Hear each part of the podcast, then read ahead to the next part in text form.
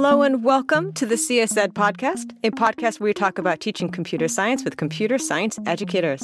I am your host, Kristin Stephens Martinez, an assistant professor of the practice at Duke University. And joining me today is Shani Daily, who is also here at Duke, but is across the way as a professor of the practice in the electrical and computer engineering department. Hey there. Uh, good to see you, Kristin. Uh, happy to be here for the podcast. So, Shani, first, I'd like to ask how did you get to where you are today? You gave an amazing talk at this past SIGCSE symposium, and I'm sure the audience, though, will not be tired to hear it again. Uh, so it's been what's best described as a circuitous path here. I started off as a civil engineering major at Florida A&M, uh, Florida State University College of Engineering, and uh, after doing an interview with a professor and finding out what that really meant, I decided I wasn't actually meant to be a civil engineer and I switched my major to electrical engineering. I went on to do uh, my electrical engineering undergrad there as well as my master's there. But because I wasn't really aware of the process of uh, research and what that meant and understanding uh, what you wanted to do. Um, I never was really able to find a, a, research path that fit where I was. So I ended up switching to um, Massachusetts Institute of Technology, the media lab there, where I was working with Seymour Papert and David Cavallo in the Future of Learning group, as well as uh, Rosalind Picard, who runs the Affective Computing group. So I did a master's there and a PhD. I finished that in 2010. And then I thought that I was going to work for a company that I started while I was in grad school, but ended up getting recruited to Clemson University and their School of Computing, where I was for four years. I spent then two years at the University of Florida in their Computer and Information Science and Engineering department. And then in 2017, I arrived at Duke. And then you moved on to starting what our main topic is the Alliance for Identity Inclusive Computing Education, or is it pronounced ACE?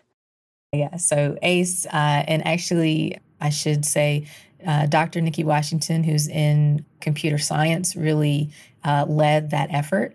I helped write the grant, of course, and I work on the backbone, but the genesis of it was the chair of computer science, uh, asking her to dream big and apply for this NSF includes grant proposal RFP.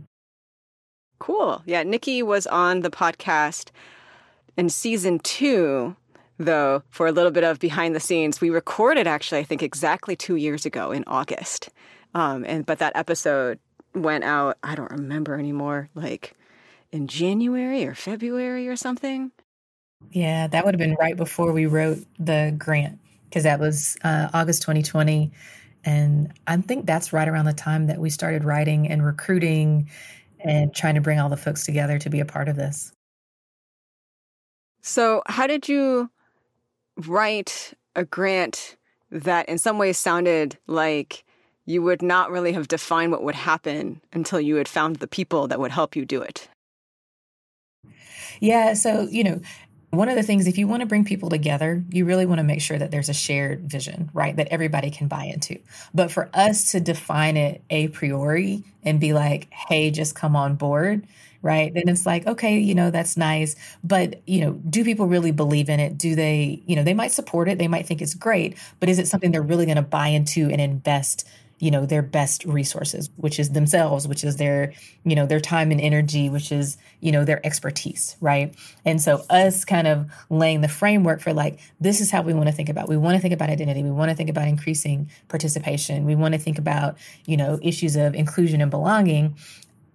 Can we bring you on um, to really help us think about what that shared vision is going to be right? And then what are the pieces that you can contribute to that, right? So then we kind of you know, sat down and Nicki and I said, okay, like who do we know? Like who are the experts in the K through 12 space? Who are the experts in uh, the higher education space, right? Who are the experts in industry? Like, who are the people that we need to be talking to? Uh, and then we just tapped into our own networks. We tapped into people we knew, their networks, and we just reached out and we said, hey, like, we're trying to do this thing, right? We think it's important. Um, we think the things that you have done and how you think and what you care about are, are really important um, to what we'd like to do. And can you help us really define what it is? Right. So you know, then we started reaching out to folks like uh, Joanna Goode at the University of Oregon, right? Her exploring computer science, right, is huge in the community. I think she recently won, uh, you know, an award for the the kind of work that she's done in the space. We reached out to Valerie Barr, who's also um, she was at Mount Holyoke at the time. She's moved to Bard now, um, who's also you know very well known in the CS education space. We reached out to Allison Scott at the Kapor Center, right? So they're doing a lot of social impact, social justice work, you know, across K through 12, higher ed, and the industry space to think about these things. CSTA, uh, Computer Science Teacher Association. So we just started reaching out, right, to people and trying to figure out, like, here's the general framework. Like, what are the things that we really need to think about? And what those people did is really help us say, okay, here are the things, right? So, you know, after our first couple of conversations, we said, okay, thinking about these different spaces, the way that we need to work is to think about what are the aspects that can really lead to institutional transformation, right? One of the things that was huge in our thinking is that we didn't want to be student centered, right? So historically, uh, interventions focus on how do you fix the student? How do you get the student in a better place, right? And less is spent on, well, how do we think about the institutions that the students are moving into? And so through these conversations, we started developing okay, what are those things that we should pay attention to to accomplish this kind of institutional transformation, right? So we came up with professional development. Uh, how do you think about what educators and faculty are doing, what TAs are doing? Um, how do you think about the actual curricula and pedagogy, right? And that's beyond just being culturally relevant, right? But what are the practices that you're doing in the classroom, in your departments that are, you know, either blocking or permitting students to feel included and that they belong? We start thinking about policy, right? So, you know, if, if you don't have the right policies in place, you're not going to be able to uh, diversify your student body or retain your student body. And then, you know, thinking about research, right? So, uh, Jakita Thomas and uh, Yolanda Rankin from uh, Auburn and Florida State, respectively, um, talk about intersectional computing. How are you thinking about your policies, your practice, your, your curricula through an intersectional lens? So it's not just about race and ethnicity, it's not just about gender, but right, we have intersectional identities. And are we really studying the ways in which these identities uh, interact and impact uh, how we experience the environment, how we experience the curricula, so on and so forth? Uh, and lastly, we really wanted to think across all of those or those four areas about accessibility and so we worked with the um, DO-IT Center out of University of Washington. So, right, our partners not only helped, you know, shape how we were thinking about our kind of targets, which became our constellations, our working groups for the alliance, but also like uh, what those activities should be within those constellations. So, what were they choosing to work on specifically? Could you elaborate more on those constellations? Because obviously, I only think of that in terms of the galaxies and stars. Yeah, so if you look at the literature on collective impact, the suggested structure for how you operate is through a set of working groups that they call constellations. Uh, for example, I mentioned we have um, policy, we have training, we have curricula and pedagogy, we have research, and then we have accessibility. Um, accessibility is not a constellation by itself, they work across the other four. Um, but everybody who's doing things related to policy has quarterly meetings where they come together and talk about what they're doing, talking about progress, talking about things they need to shift, talking about ways they can collaborate. Uh, they come together and have these conversations. And so that is supposed to, you know, collectively enhance the work that the alliance is doing as a whole. And one thing to add is there's also a backbone structure, which is actually what I'm responsible for, that really pays attention to how these constellations are working together. So we facilitate the meetings, we attend the meetings, uh, we look for opportunities to bring more people on to existing constellations. Um, we listen to what's happening and make decisions about what other uh, constellations there might need to be. And so constellations aren't meant to be stagnant. They can move based on what we're collectively seeing as an alliance we might need to address. So, for example, right now, our policy constellation is really thinking, you know, what does advocacy look like? How much of advocacy needs to be within that policy constellation, or does advocacy needs to be a thing in and of itself? We're in challenging times as far as you know what we're saying is important. Uh, we're thinking about the LGBTQ community. We're thinking uh, about folks who actively have their rights being attacked right now. So, you know, we have to constantly evolve our thinking. We have to have our pulse on what's happening. Our departments are what they are, but, you know, we live in a larger society where these things make a difference and how we're thinking about them. So we constantly have to be in touch with what's going on and evolve ourselves accordingly, especially given what we're saying we're trying to do and the kind of impact that we want to have with respect to transforming institutions. Okay. So if I'm understanding correctly, like the backbone piece that you're talking about is this mix of trying to see the entire picture to see if there's ways that because you can see the forest for the trees at that kind of level you can help curate what's going on a little bit more because the others are very focused and in some ways need to be focused on their particular tree to try and like get it to work their particular constellation. And then on top of that you're partially i'm going to call it the accountability person that goes hey you're supposed to meet again. Let me schedule that meeting for you to make it easy for you to actually go to that meeting you're supposed to go to. Yeah that is definitely in part as far as facilitating the different activities. And we have some people that might be in policy and research all right. So some people are seeing what's happening in more than one constellation, but definitely part of our role is really seeing, you know, what's happening across the constellations. We also have to pay attention as the backbone to building public will. So, how do people know what we're doing, why we're doing it, what the vision is? So, our bite sized DJ series is an alliance wide, right? Meant to be uh, educational in part, but also helping people to understand what the alliance is trying to do. We do all of our social media. So when our 3C fellows or when people in our constellations, right, they're giving talks or they have events coming up, we make sure to help to advertise what's happening. So, really raising the profile of what's happening or what people are doing in the constellations. We're also paying attention to sustainability. Even though we have, you know, it's $10 million for five years, uh, we've written probably four or five smaller grants since then to uh, continue to support other things that have come up as far as like either how we're structured internally or other activities that we'd like to do as an alliance and helping people to do that. We're also thinking further out so once the NSF funding ends, like what's next? How do we continue to sustain?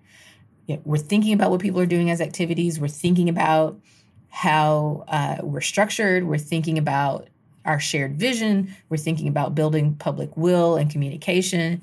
And then, uh, maybe most importantly, we're thinking about shared measures, which is basically something that everybody across the alliance use so that we have a common vocabulary and a common way to talk about the impact that we're having.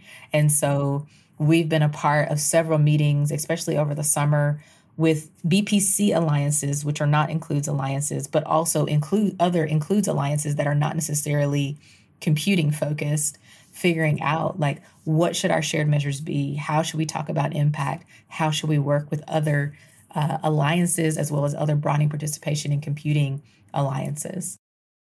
It sounds like a lot of work. like I'm a little overwhelmed and trying to think of what the next question should be. Welcome to my world.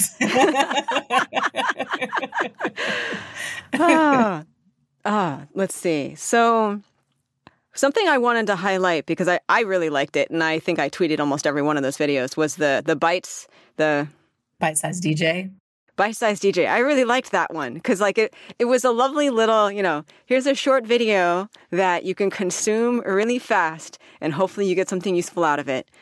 But I love how you pointed out the communication piece because it is important for people to be aware of what you're doing. So, do you have any highlights? Of what's going on right now?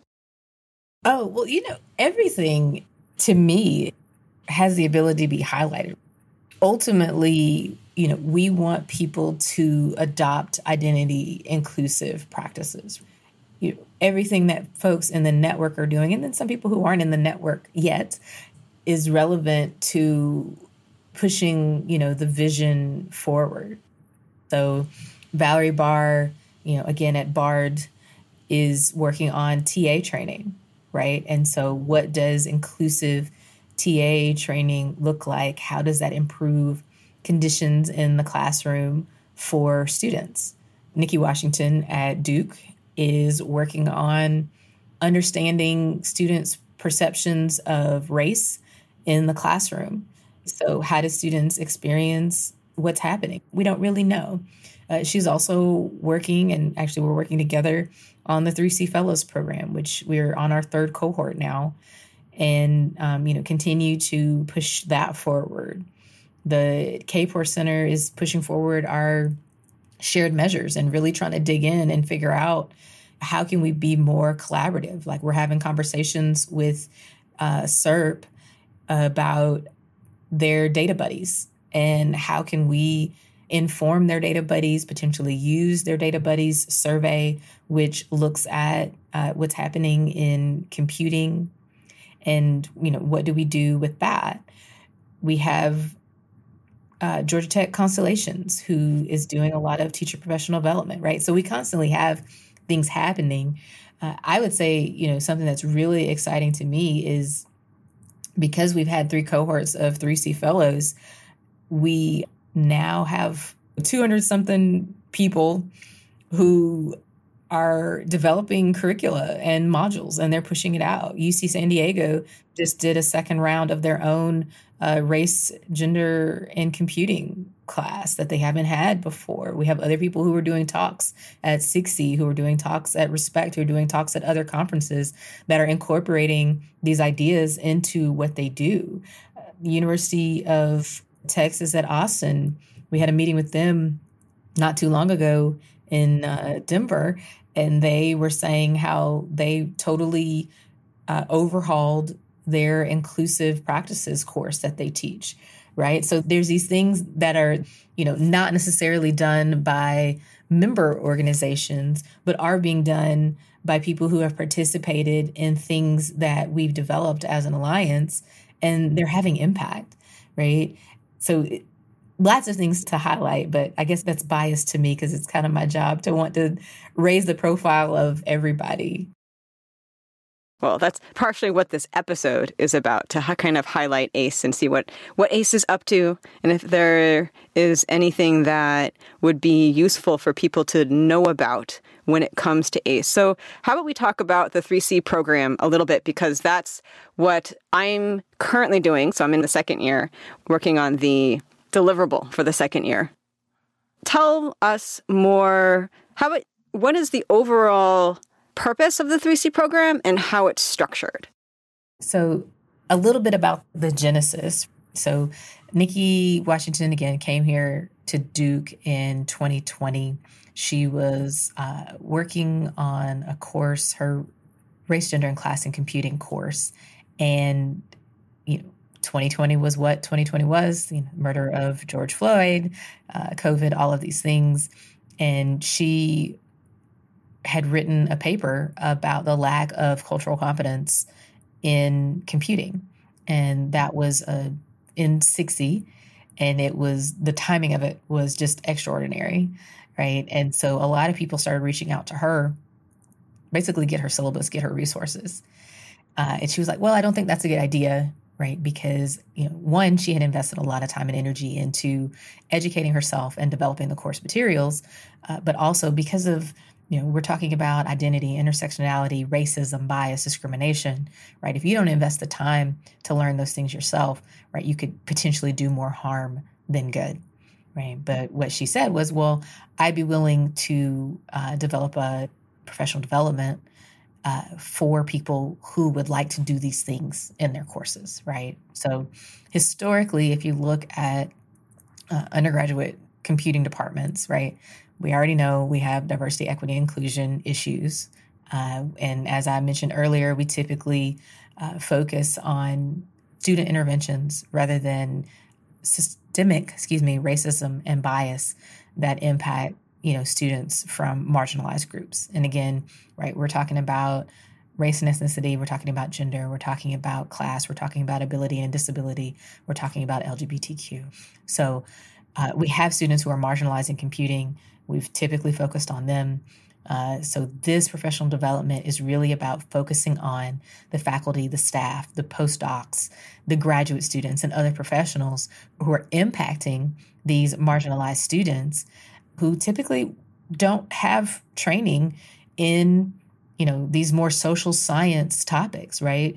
You don't go through a computing program and learn about identity. You don't learn about racism and bias. You don't learn about discrimination. You don't learn about intersectionality right? You you just don't.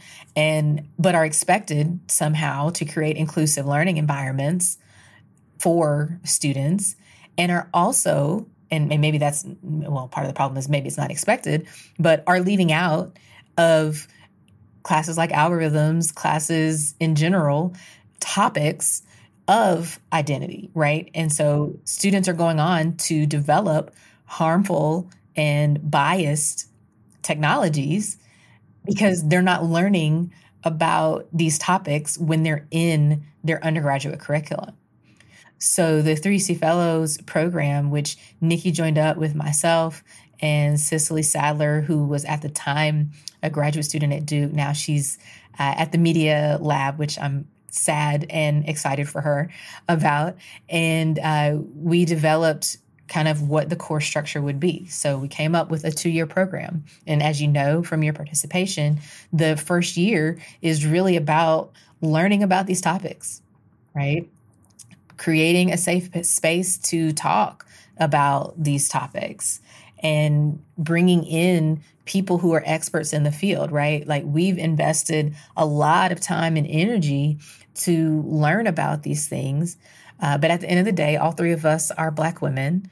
Um, and, you know, that's not our day to day, right? So we bring in social scientists, we bring in Eduardo Bonilla Silva, who's here at Duke. We bring in Ruha Benjamin. We bring in Safiya Noble. We bring in Lee Baker, who's in cultural anthropology, right? We bring in these folks who think about these things and research these things and to help, well, ourselves and participants of the program uh, to learn more and then to spend, you know, the second hour of our two hour Saturday sessions uh, applying what we've learned in the context of computing.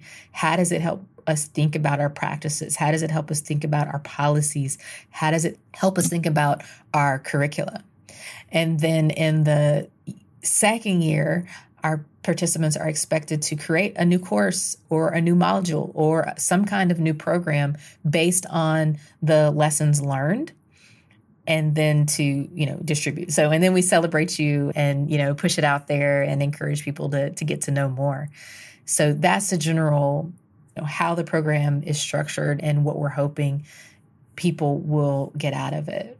Every 3c fellow becomes an affiliate of ace so you're considered to be affiliated with ace once you go through the program and your course materials and stuff like that. You know, we let people know that you have them and that people can kind of reach out and stuff like that. So we're hoping that through people's involvement, uh, this kind of more micro intervention with faculty, staff, et cetera, will lead to larger things that begin to happen when they take not just the course in the module, but the knowledge itself back to their own institutions. So you're starting the third cohort, which means the first cohort's done with its kind of two year program. The second cohort, which I'm part of, we're kind of starting our second year. What have you learned about running these things? And what would you say to someone who is thinking about applying to be part of the fourth cohort? Yeah. So, you know, one of the things that, you know, we wanted to make sure is that we were being flexible and adaptable in how we were thinking about it, right? So we had an idea of what we thought would work. We also solicited and continue to solicit feedback from our cohorts about what we should be doing, right? And so, you know, again, we have our perspectives as Black women, but there are other identities that we cover that we don't hold. So, for instance, we had a trans woman participating in our cohort who spoke up and said, Hey, I think that the readings that you are providing are giving um, a skewed perspective on my experience as a trans woman. And so we responded to that and adapted to that. In the very first cohort, I was using the term preferred pronouns, and a student participant spoke up and and corrected me and said it's not preferred pronouns. It's just my pronouns right? It's who i am just like it's who you are. Right? So i, I corrected that. And you know we announced to the larger group that it was a mistake right? So we've learned a lot of you know modeling being corrected and it being okay to be corrected. We've learned, you know, being responsive to uh, our participants' perspective and making sure we incorporate that and make sure, you know, we're respecting um, identities that are not our own. Uh, I think we've done a good job. We did some data collection, and you know, people are reporting that they feel like they have more knowledge, but they also feel like they have more self efficacy or confidence when it comes to talking about these things, utilizing these topics in their classrooms. And I think we have from the just the first cohort like 67 modules and courses. That's already uh, as far as I'm concerned a huge win, right? Because it's 67 more things that weren't necessarily out there uh, before that are taking, you know, identity as a, a core topic, but also thinking more holistically about how do you change things uh, within your department, within your institution.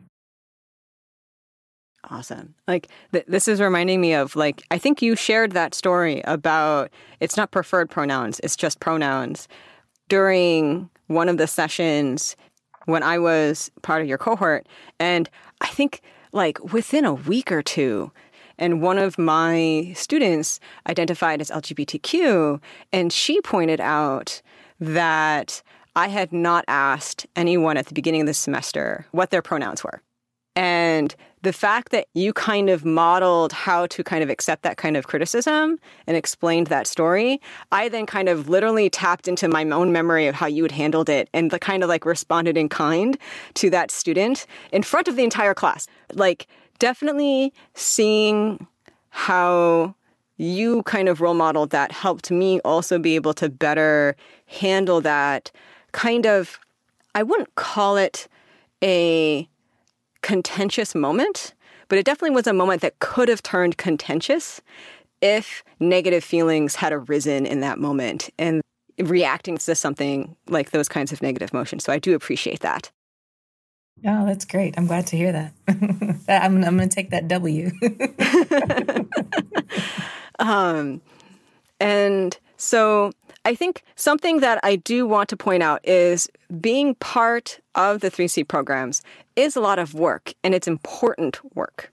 Like the only way to basically gain a whole lot of knowledge is to sit down and gain a whole lot of knowledge. And so, could you speak to that a little bit so that those who are going to apply to the next cohort for the 3C program, because we're recording in August 2022, but this episode's going out in spring 2023. So, what would you say to someone who, first, we have to be honest about that. It is a bunch of work, but also to explain to someone whose kind of gut reaction is, but I don't want to do all of that work, but I want this anyway. Mm-hmm. Yeah. Well, I would point to, uh, you know, the people that we would be working with all have degrees. And the people who we are working with all made the choice at some point or another that they wanted to do the work necessary to acquire the degree, to say that they had the knowledge and the skills necessary to do what they do. Right. A lot of people do not consider diversity, equity, and inclusion as skill based or knowledge based. They assume that, well, of course, I want to be inclusive, right? And they assume that because they have an attitude or what they feel is a disposition towards being inclusive, of course, that's what I want for my students, that it's just going to magically happen. But it's simply not true. You have to have the tools necessary to do this work in the same way that you had to have the tools necessary to do the work that you do on a daily basis. So if you were okay with the work that it took to do what you're doing, then you have to similarly be okay to do this work and to acknowledge that it just doesn't come naturally because you, you know, quote unquote, have a good heart or because you believe in diversity, equity, inclusion. It doesn't work like that. I did not grow up, right, identifying as part of the LGBTQ community. And I can't rely on my quote unquote good friend to necessarily help me to understand things. So I have to invest time, I have to invest energy, I have to reach out and further develop myself, right? And just because I teach this course, I still have literally a development plan for myself where I'm reading, where I'm going to events, where I'm watching movies and listening to things to continue to educate myself, right? Because that's just not part of my identity. It's not part of my day to day in a way where I can develop the fluency and the competence I need to make sure that the environments I'm creating aren't leaving out or discriminating against identities that I don't hold, even as a Black woman. So, you know, my advice is, you know, one, recognize that it's a skill and that you have to have the knowledge to have diverse, equitable, inclusive environments for our students, whether that's through policy, whether that's through practices, or whether that's through your interpersonal interaction, and then make a decision to develop yourself in the same way that you did for what you do on a day to day to make your job happen. Hmm. I love that. It, it reminds me a little bit of how many people feel like they know how to educate people because they've been through the education system. They've been educated. Everybody knows. Yeah, you, you know how to educate yourself, hopefully, maybe. but that doesn't mean you know how to make a good educational environment where people learn. Right. And that's like the thorn in the teacher's side, right? Everybody thinks they know how to tell a teacher what to do because they went through it. Like, well, I've, I've been educated. I know, you know, this this is what it should be. Well, you know, you don't. You don't. yeah. Uh, and then that leads to all of the lack of respect towards teachers that basically demotes them to glorified babysitters, yet not at the babysitting rate. yeah. Yeah. Babysitters get paid more, right? Uh, and uh, you know, honestly, I would say it's the same for people who do diversity, equity, and inclusion work. It is one demoted to not research, right? Which it is. It's two, you know, not respected as rigorous, right? So somehow you're expected to make things happen and create change, but not respected at the level of your peers so that you can really do the work. I wonder why is that? Is it because, like, similar to how everyone has been educated, so they have an opinion about education? It's like everyone has an identity, so they have a, like, they're more dismissive of it? Or is it more everyone's scared of the amount of work it would take to really address it? And so they'd rather say it's not a thing?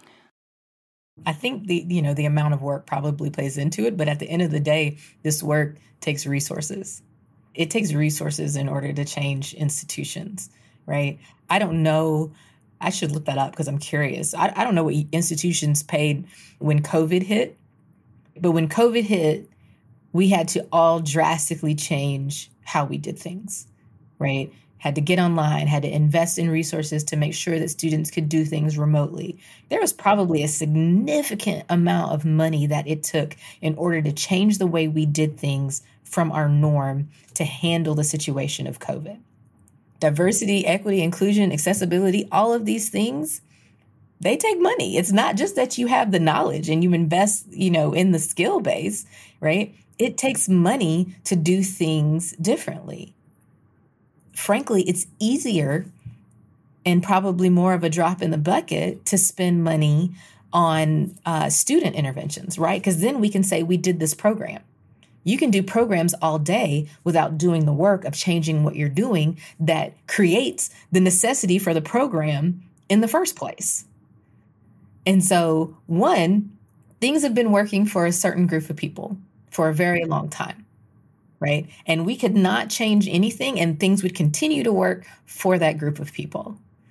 We're producing, you know, as far as some people are concerned, we're producing majors, we're getting folks out, and we're doing things.